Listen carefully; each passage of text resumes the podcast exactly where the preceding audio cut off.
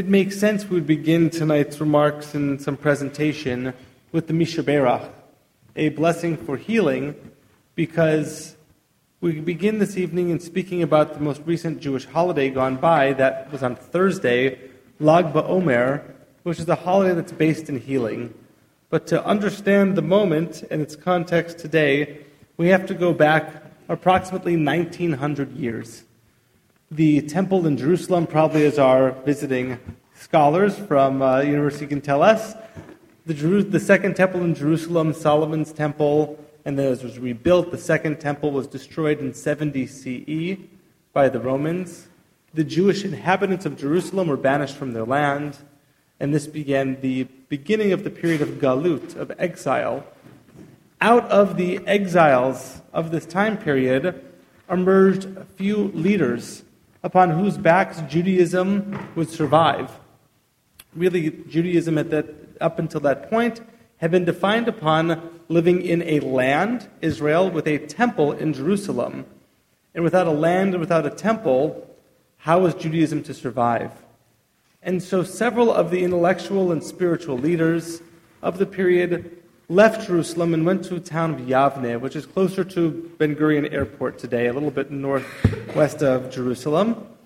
Uh, and there they, they reinvented Judaism as we know it and worked on the Jewish laws that we think of that became the Mishnah, parts of Judaism we love, like lighting Shabbat candles, holding Passover Seders, and sitting in our sukkah on Sukkot in this week's Torah portion, and more, although we learn about the holidays, these, these details are missing, as this is a later interpretation of Judaism under this period of the early rabbis.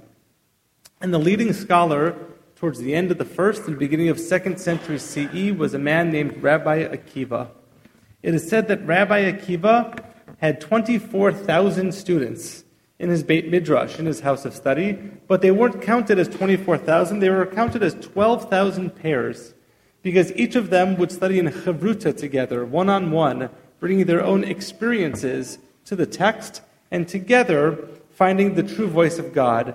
Because, as the Talmud teaches us, when two come together in studying the Torah, that God, the Shekhinah, God's presence, rests between them. It said at this time, again around 1900 years ago, that a plague took part in Rabbi Akiva's yeshiva in his learning center, and the students began to pass away. Now, normally we don't have Jewish holidays because people get sick or people pass away. We have to understand this in the context of the rupture of Jewish history that had just occurred. As of 70 CE, Judaism was hanging on by a string, and here were the few scholars and students trying to pass on this tradition that we all live through today, that we pass on to our bar and bat mitzvahs, even today, and a uh, plague upon the students. Actually, it endangered not just the students, but all of Judaism as we know it. And this plague began soon after Passover and took part during the Omer, this period of the counting of the Omer.